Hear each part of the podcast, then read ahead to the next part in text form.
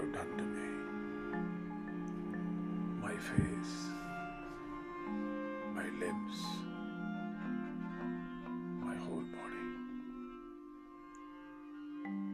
You have tortured me for years now in confinement. I limp. I'm barely able to walk. My left arm is useless.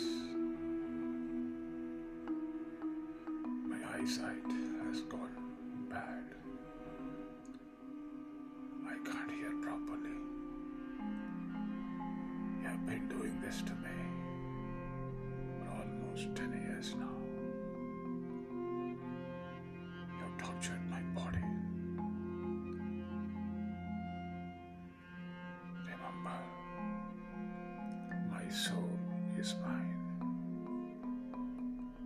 My soul. My soul, I'm answerable to it. You can't take it away. When it leaves this body to meet its maker, you will derive nothing from this body. You can crush my bones. You can cut my flesh into pieces. You can't touch my soul because it's not yours. I don't blame you.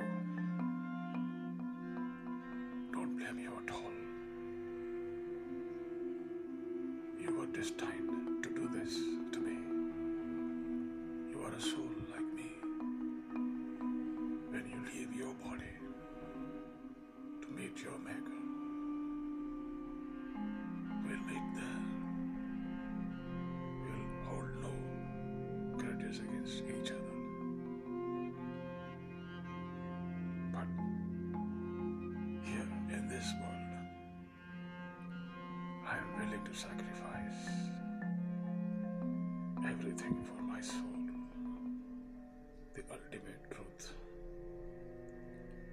You may torture me to death.